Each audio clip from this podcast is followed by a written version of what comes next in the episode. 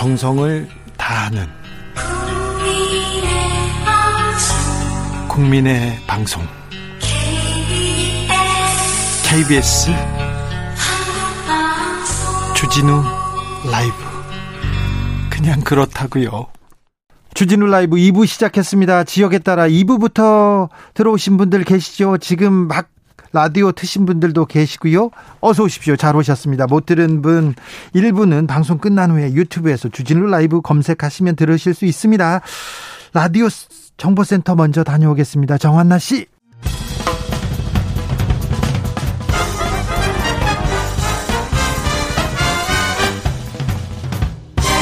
훅 인터뷰. 모두를 위한, 모두를 향한, 모두의 궁금증 훅 인터뷰.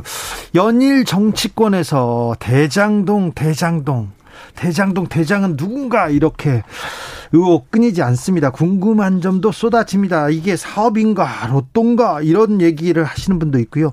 처음 계획부터 설계와 시행 과정, 민관 공영개발 방식에는 어떤 문제가 있었는지, 앞으로 제2의 대장동 사태 막으려면 어떻게 준비해야 되는지 짚어보겠습니다. 참여연대 정책위원 김남근 변호사, 어서 오십시오. 예, 안녕하십니까. 대장동 개발 사업, 이거 어떻게 진행되었는지, 너무 복잡해요, 그런 분들이 있습니다. 어떻게 사업 과정은 이루어졌습니까? 예, 그 노무현 정부 말에도 신도시 개발을 한다 그러면서 2기 신도시죠. 네. 토지 투기가 많이 일어났습니다. 지금 광명 그 시흥 네. 그 투기 사태처럼.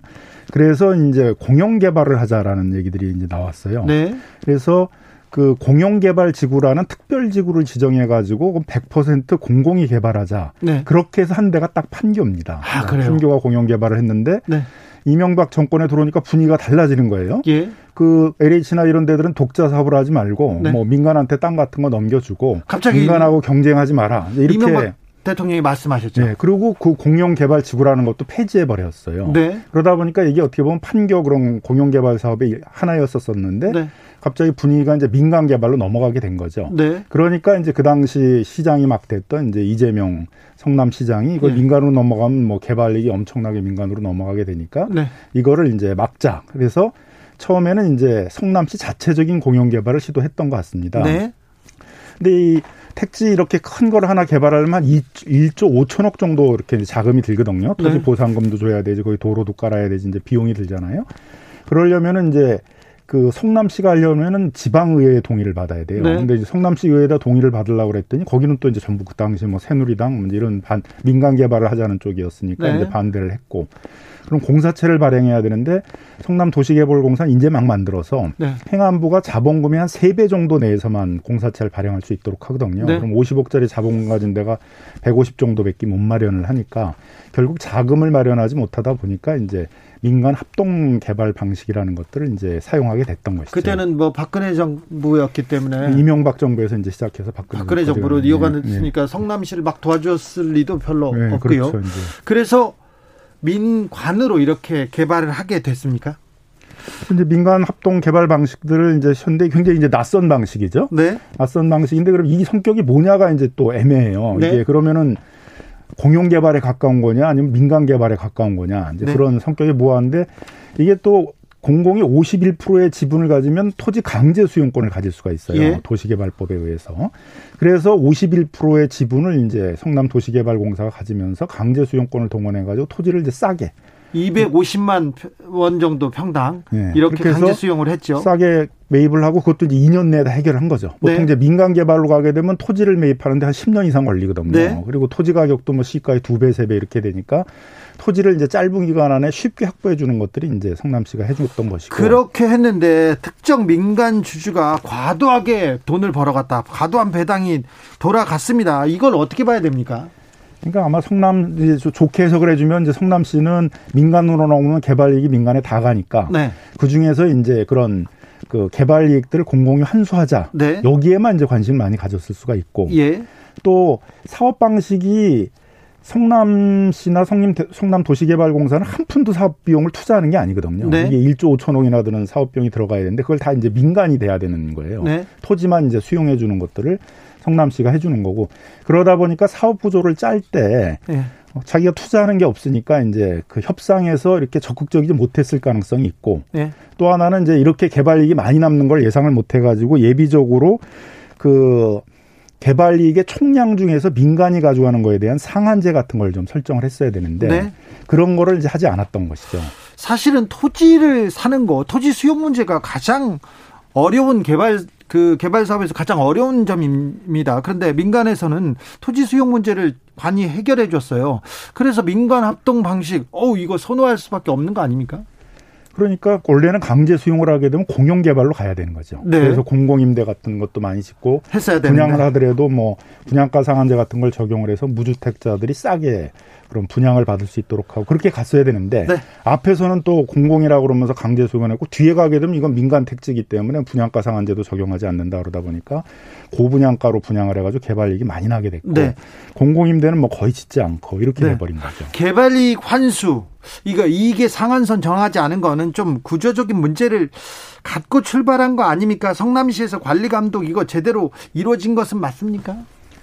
일단 뭐 법에 근거가 없었으니까, 법에요? 이제 법에는 뭐 지금 그런 조항이 없이 그냥 민간 합동 개발한다는 조항 하나만 지금 딱 되어 있기 때문에, 네. 그거를 할 때 그 택지가 공공 택지인지 민간 택지인지 이런 부분들에 대해서도 법에 나와 있지 않고, 네. 그다음에 개발 이익을 할 때 개발 이익의 총량 중에서 뭐 민간이 가져갔은 건 상한을 정한다든지 이제 이런 게 없었습니다. 그러니까, 네. 행정을 통해서 해결했어야 되는데, 네. 이제 그 점에서는 성남시가 그 개발 이익을 확정적으로 확보하는 데만 신경을 썼지, 네. 민간이 가져가게 될 개발 이익이 얼마나 될지 이런 거를 좀 추산해 보고, 네. 만일을 대비해서 그거에 제한을 두고 하는 그런 점에서는 상당히 미숙했다라고 볼 수, 네. 있을 것 같습니다.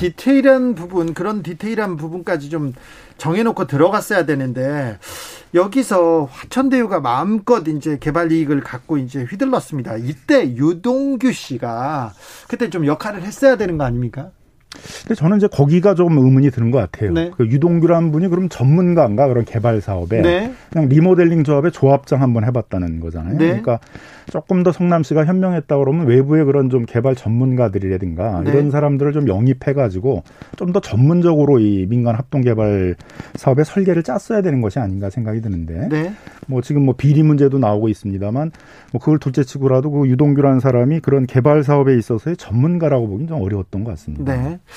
그 전에 이 민간 합동 개발에서 성공한 사례가 좀 있습니까? 민간 합동 개발이라는 건 굉장히 낯선 거고, 도시개발법에 그 도시개발하는 사업의 11가지 방식인데 맨 끝에 하나 있는 거예요. 아, 그래요? 성남시가 아마 거의 처음 제대로 해봤던 것 같고, 처음 가본 길이군요. 한 2018년쯤 됐을 때 이제 경기도에 있는 여러 자치대 도시들이 이제, 네. 그걸 벤치마킹해서 하기 시작했던 거거든요. 네. 그러니까 익숙하지 않았던 사업이었던 것도 맞죠. 공공개발을 민영개발로 이거 전환한 이명박 정부 때 부동산 정책기조, 저는 여기에서 좀 문제점을 그러니까 우리가 이제 정권이 바뀔 때마다 이게 그 개발 사업에 대한 어떤 철학이 너무 많이 바뀌는 거죠. 네? 세계적으로 이렇게 단지형의 주택을 공급하는데 이걸 민간이 하는 나라는 없거든요. 네. 대부분 이런 정도의 큰 규모의 주택 공급을 하려면 도시계획 같은 것들이 수반이 돼야 되고 공공시설 같은 것들이 공급이 돼야 되기 때문에 다 이제 공공사업이 됩니다. 네. 또 우리도 원칙적으로는 공공사업을 하도록 이렇게 돼 있어요. 네. 그래서 도시개발법에서도 1번서부터 한 4번까지는 공용개발로 하는 걸 원칙으로 해놓고 뒤에 예외적으로 민간개발을 하게 돼 있는데, 네. 근데 우리나라는 좀 민간의 어떤 개발 이익의 추구도를 동력으로 삼아서 개발하는 방식을 많이 하다 보니까, 네. 역대 정권들이 이제 그런 공용 개발들에 대해서 적극적이지 않았던 것 같습니다. 네. 그나마 이제 노무현 정부 말에 정신을 차리고 이제 공용 개발을 해보자 그래서 그걸 적극적으로 갔는데 몇 년 가보지도 못하고 이명박 박근혜 정권 때 이게 다 뒤집히고 후퇴했죠. 박근혜 정부로 또 공공택지로 이미 LH가 확보해 놓은 것까지 다 팔도록 했어요. 네. 그래서 그것만 전문적으로 넘겨받아가지고 큰 건설회사들이 있죠. 그렇죠. 그래서 그 건설회사들이 나중에 무슨 대우건설과 같은 큰 그런, 그렇죠. 그 대형 건설회사들이 새우가 고래를 먹은, 네. 뭐 언론사를 인수한다든가 이런, 네. 데까지 가지 않았습니까? 네. 그런 점에서 보게 되면 공공택지는 원칙적으로 공용개발을 해야 되는 거고, 네. 민간에 넘어간다라고 하는 순간 이제 이와 같은 이제 뭐 특혜 시비, 비리 시비도 생기고, 과연 강제 수용할 때는 공익적 목적으로 수용했다고 그러는데 이게 무슨 공익적 사업이냐, 그렇죠. 이런 비판이 일어날 수밖에 없는 거죠. 이명박 정부, 박근혜 정부를 거치면서 특별히 박근혜 정부 때 이 공용개발, 그러니까 그 국가 땅을, 국가가 지금 개발하려고 잡아놨던 땅을 건설회사들한테 많이 주면서 그 건설회사들이 엄청 컸죠. 예. 그렇게 되면서 또 이제 뭐 분양가 이런 것도 높아지게 되니까, 네. 서민들이 내 집 마련 이런 게 어려워진 거죠. 계속 그 부동산은 지금 뛰고 있고요. 만약에 성남에서 이재명 시장이 그때 그냥 100% 민간 개발로 해라. 뭐 이명박 정부나 박근혜 정부처럼 해라 하고 이 공영 개발 안 하고 100% 민간 개발로 갔다면 이재명 시장이 비판받지 않아도 되나요? 않을 수 있나요, 지금? 이제 그렇게 하면 이제 너무 이제 소극적을 행정을 하는 거니까. 네. 비판은 있겠지만 그래도 지금처럼 비판받지 않을 것 같은데. 않겠죠. 네. 그 당시는 대부분 다 민간 개발을 하도록 하고 네. 인허가권을 자치대 도시가 갖고 있으니까 그냥 몇 개 기부 체납하라 이런 정도로 대부분 끝나고 민간한테 개발 이익이 다 넘어갔거든요. 네. 그럼 지금 뭐 몇천억 얘기하겠지만 뭐 조 단위의 개발 이익들이 민간으로 넘어갔을 텐데 기부 체납으로 이익을 환수할 수 있지 않느냐 이런 얘기도 하는데. 근데 그건 그 지구 내에서의 이제 무슨 도로라든가 무슨 문화시설 같은 그렇죠. 걸 추가적으로 하는 건 기부 체납이 되는데 그 지구 밖에서 하는 것들을 건설해서 하는 거는 이제 위법한 행위가 되잖아요. 이제 예. 성남시는 그 밖에 이제 낙후된 지역에 그 공원이라든가 이제 도로 정비 같은 것들을 여기서 생긴 개발 이익으로 하려고 하다 보니까 이제 민간 합동 방식, 뭐 결합 개발 방식 같은 걸 추구했던 것이죠. 9329님께서 판교처럼 대장동도 공공개발로 갔어야 하는데 아쉽네요. 아쉽습니다. 그런 생각하는 분들 많습니다. 그런데 화천대유가 1% 지분으로 막대한 수익을 가져가지 않습니까? 그 부분에 대해서 국민들이 너무 의아해합니다. 그러니까 그러려면은 성남시가 자기도 투자를 했어야 되죠. 1조 5천억 중에 한 5천억이라도 투자를 했으면 이렇게 이제 불리한 구조가 안 됐을 텐데 네. 자기 돈은 한 푼도 투자를 하지 않으면서 이제 구조를 짜다 보니까 결국은 다 민간이 그 1조 5천억에 되는 사업 비용들을 투자해야 되는 구조니까 생긴 이제 문제가 있는 것 같아요. 예. 그다음에 민간 합동 개발이라는 게 굉장히 많이 사용됐던 방식이 아니었으니까 그 당시에 네. 그런 설계하는 데서도 상당히 이제 미숙한 점이 있었던 것 같고. 네. 뭐 무엇보다도 이제 개발이익 뭐 상한제 같은 것들을 민간에 귀속되는 비율 상한제 같은 것들이 좀 법정화돼 있었으면 좋았을 텐데 그런 게 없다 보니까 이제 약간 주먹구구식의 협약이 된 거 아닌가 이제 그런 네. 의문점도 있습니다. 대장동에서 가장 두드러진 특징이 등장인물의 법조인 그것도 거물 법조인들이 너무 많다는 겁니다. 검찰 출신 법조인들이 이렇게 한 회사의 고문으로 있고 이렇게 포진하는 거는 좀 개발 사업에 관한 어떤 전문적인 법률 지원이 필요했다면 오히려 대형 로펌이나 이런 데 있는 전문 변호사들을 이제 활용을 했겠죠. 그렇죠. 근데 이런 이제 고위 검찰 출신이나 법관 출신들을 했다는 건 이제 방패막이를 하려고 그랬던 거거든요. 네. 그러니까 이 회사가 수사를 받거나 뭐 국세청의 세무 조사를 받거나 행정적인 조사 같은 것들을 받을 가능성이 좀 높았던 거죠. 그러니까 그런 거에 대한 좀 방패막이로 그런 고위 법관들이라든가 고위 검사들을 이렇게 올려놨던 것이 아닌가 생각이 들고요. 뭐 제 생각엔 특별히 한 게 없는데 이름 빌려주고 돈 받는 그런 식이 아니었을까라고 생각이 듭니다. 아니 그런데 50억이나 받는 그 퇴직금으로 받고 그런 분들은 이제 그냥 고문료 정도 받은 게 아니라 그렇죠. 뭐 몇십억씩이나 받는 것들은 이제 무슨 대가성이 있었겠죠. 예. 그러니까 그 부분들에 대해서는 수사를 통해 가지고 어떤 대가를 기대하면서 이제 그런 큰 돈들을 줬는지에 대해서는 수사를 통해서 밝혀져야 될 부분입니다. 그리고요, 그 남욱 변호사가 대장동 개발을 하다가 로비를 하다 구속됩니다. 그 당시 사건을 수사한 사람이 수원지검장 강찬우, 그 당시 변호인이었던 사람이 박영수 전 특검, 그리고 이 사람들은 화천대유에서 한 식구가 됩니다. 이거 너무 이례적이지 않습니까? 이거 너무하는 거 아닙니까? 그러니까 이제 이 화천대유라는 데가 자신들이 수사나 뭐 세무조사나 행정조사 같은 걸 받을 우려가 크다라고 본인들이 생각했던 것 같고 이런 거에 방파망으로 어쨌든 최대한에 가까운 고위 그런 법조인들을 좀 끌어들이려고 했던 것이 아닌가 생각이 들고요. 보통 다른 나라에서는 고위 법관을 하거나 고위 검찰 출신 분들은 후배 양성이나 이런 대학에 가서 후배 양성이나 이런 것들을 하지 이런 식의 사업들을 하질 않거든요. 네. 그래서 이제 그런 점에서도 이게 법조윤리적인 측면에서 본다면 좀 고위 법관이나 고위 검찰 같은 걸 하신 분들이 좀, 네. 좀 이렇게 처신들을 좀 잘해서 후배들에게도 좀 모범적으로 보일 수 있도록 좀 노력해 주셔야 되지 않을까 생각합니다. 이번에 특히 그 검찰 출신 변호사들 그 도덕성 보면 이게 거의 바닥에 떨어진 것 같아요. 강찬우 검사장은 수사를 하다가 그 업체에 고문으로 가는 거 이건 이해충돌이지 않습니까? 자기가 하던 사건들을 나가가지고 다시 지원하거나 뭐 대리하거나 그런 행동을 하게 되면 그건 변호사법 위반도 되는 것이죠. 그렇죠. 이거 좀 지적 받아야 됩니다. 고위 검사들 그냥 고문으로 이렇게 아무런 역할 없이 돈을 이렇게 받았을까요? 얘기해 봅니다. 곽상도 의원은 영장에 뇌물수수 피의자라고 이렇게 지목이 돼 있어요. 아들은 참고인이고 어떤 역할을 한 거죠? 뭐 수사를 해봐야 되겠지만 이제 국회의원은 사실은 이제 할 수 있는 게 굉장히 많거든요. 네. 그래서 뇌물죄에서도 포괄 뇌물죄라는 법리가 적용이 됩니다. 네. 그 본인이 담당하고 있던 상임위원회의 일이 아니더라도 네. 다른 뭐 지방자치단체에 영향을 미칠 수도 있고 다른 국회의원을 통해서 다른 상임위원회 일도 영향을 미칠 수 있으니까 네. 그런 여러 가지 것에 대한 지원들을 기대를 하면서 네. 뭐 뇌물을 줬다면 뇌물을 줬지 않을까 생각이 들어서 아마 포괄 뇌물죄의 법리가 적용돼야 되지 않을까 생각이 듭니다. 유동규 씨는 역시 그 영장에 배임죄가 적시되어 있는데 유동규 씨가 성남 시민에게 손해를 끼친 건가요? 초과이익들을 환수할 수 있는 그런 장치를 둘 수 있는 상황이었는데도 네. 그리고 옆에 있는 여러 전문가들이나 공무원들이 그런 것들을 둬야 된다고 얘기를 했는데도 그 화천대유에 이익을 주기 위해서 그걸 배제를 했다면 만약 그랬다면 이제 배임죄가 되겠죠. 네. 민관 합동개발 아직 낯선 방식입니다. 뭐 성남에서 처음 가본 방식이기도 한데 자 구조적으로 막지 못한 것들이 많습니다. 재발되지 말아야 될 것들도 있습니다. 조금 이 공공개발을 하면서 이 개발 사업을 하면서 이 정도는 막아야 된다. 이 정도는 다시 재발하면 안 된다는 점. 일단 저는 뭐 민관 합동 방식의 개발 부터를 하진 말아야 되고 네. 그렇게 해서 강제 수용권을 동원해서 할 거면은 공영 개발을 해야 된다. 네. 근데 문제가 되는 건 LH가 아니면은 그런 개발 사업 비용들을 지방 도시개발공사들이 조달할 수 없게 만들어놨어요. 예. 그래서 지방 도시개발공사법 같은 것들을 만들어서 지방 도시개발공사들도 자기 지역에 있어서는 LH처럼 그런 대규모의 개발 비용들을 이제 조달을 해가지고 자체적인 공용 개발을 할 수 있도록 해줘야 된다. 네.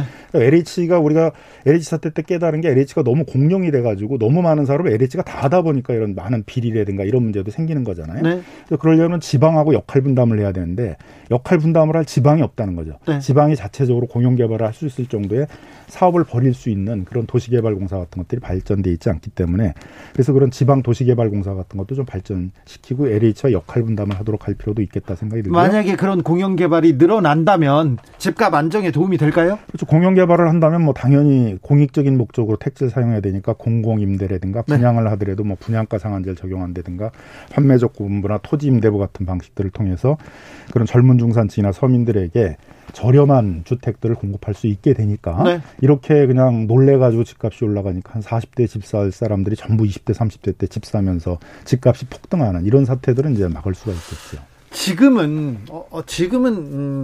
대부분 민영 개발에 기대는 구조지 않습니까? 그런데 이렇게 시행해서 성공하면 로또 맞은 것처럼 돈을 많이 버는데 초과이익을 환수할 방안 현실적으로 가능합니까? 첫 번째는 이제 공공택지는 공용 개발을 해야죠. 그럼 네. 공공이 다 개발이익을 환수해서 공공임대나 이제 이런 저렴한 분양 사업 공공 개발을 해야 되고. 만일 민간 합동을 불가피하게 해야 된다 그러면 전 개발이익 상한제를 둬야 된다. 네. 그래서 민간의 경우에 있어서는 개발이익의 총량 중에서 한 20% 30%를 못 넘게 네. 상한을 둬야 되고 투자 금액 대비 이제 뭐 2배 3배 이렇게 상한을 둬가지고 너무 많은 개발이익들이 이제 민간에 귀속되지 않도록 하는 게 필요하고 순수한 민간 개발이더라도 저는 이제 지방자치단체들이 개발이익 환수 협정 같은 걸 맺어가지고 네. 거기서 그 환수한 개발이익을 가지고 그 주변들도 개발할 수 있도록 하는 이제 그런 근거들도 법안을 좀 만들어줄 필요가 있다고 생각합니다. 이런 그 법안이 만들어질 수 있을까요? 이런 공약이 대선 후보들 입에서 나올 수 있을까요? 뭐 이미 법안은 나와 있습니다. 공공택지를 공용개발을 뭐 100% 하자는 뭐 심상정 의원의 안도 있고, 뭐 박상혁 의원은 이제 뭐 70~80% 이상들은 공용개발하자는 법들도 있는데 다른 국회의원들의 관심을 못 끌고 있는 거죠. 그래서 네. 이번 대장동 사건을 계기로 해서 그런 공공택지 공용개발을 하자라는 그런 법안들도 이번 국회에서 처리됐으면 좋겠다고 생각이 듭니다. 그렇죠. 아무튼 초과이익 상한제 이렇게 만들겠다고 하면 언론이 가만히 있을까요? 그리고 또 건설사들이 가만히 있을까요? 국회의원들 가만히 있을까요? 뭐 이제 국회의원들이나 건설회사 쪽에서는 또 민간의 어떤 그런 개발 어떤 동기 이런 걸 가지고 개발을 해야 되니까 여기 공산당이냐 이렇게 얘기 나올 거 아니에요? 나오겠죠. 그런 반대가 심했으니까 사실 이제 민간 합동 방식이 이제 그런 것들을 취하게 됐던 것이겠죠. 네. 근데 이번 대장동 사건을 계기로 조금 공공개발에 대해서 그리고 민간 개발사들이 너무 많은 이익을 가져가는 거에 대해서는 고민이 좀 필요합니다. 네, 필요하고 지금 공공택지를 지금도 한 40%는 민간한테 팔게 돼 있거든요. 그거부터 제가 보기에는 나가야 된다. 지금요? 지금도 공공택지의 40% 정도의 땅을 팔아가지고 그 비용으로 이제 3기 신도시 같은 걸 개발을 하는 거거든요. 계양 신도시 같은 경우에는 지금 54%를 민간한테 팔게 돼 있습니다. 땅을. 그럼 이게 무슨 공용개발이냐. 그렇죠. 수용할 때는 이제 그런 공익적 목적으로 뭐 공공임대나 저렴한 주택 분양한다고 하면서 이거 이거를 건설회사에게, 대형 건설회사에 넘겨줘가지고 민간 건설회사가 분양하게 하는 이 방식부터 좀 고민을 해봐야 된다 생각이 듭니다. 아니, 아직도 그런. 그렇죠. 그러니까 사실은 대장동 같은 것들이 이미 이제 계속 되고 있는 거예요. 3기 신도시에서도. 그러니까 네.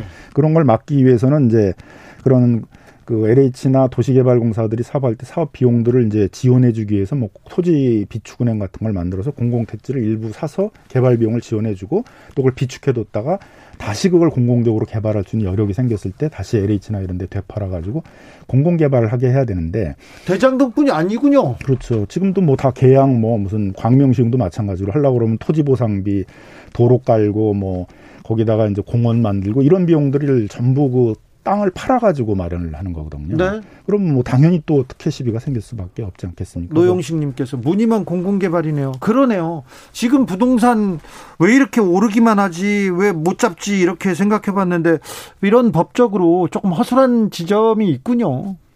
결국은 이제 이게 주거 문제를 해결하기 위해서는 다른 나라들은 재정이라든가 도시기금, 주택기금이라든가 이런 것들을 활용을 많이 하는데 네. 우리는 그런 재정 투입이 없는 상태 속에서 네. 뭐 LH나 이런 데가 돈 벌어가지고 그런 공공사업을 하라고 그러다 보니까 이제 이런 문제들이 많이 발생하고 있는 것이죠. 5217님께서 방금 전부터 들어서 그러는데요. 게스트분이 누구세요? 굉장히 차분한 목소리로 핵심을 콕콕 집어주시는데 주진우 기자님하고 너무 달라요. 네. 죄송합니다. 알겠습니다. 지금까지 참여연대 정책위원 김남근 변호사였습니다. 말씀 감사합니다. 네, 감사합니다. 교통정보센터 다녀오겠습니다.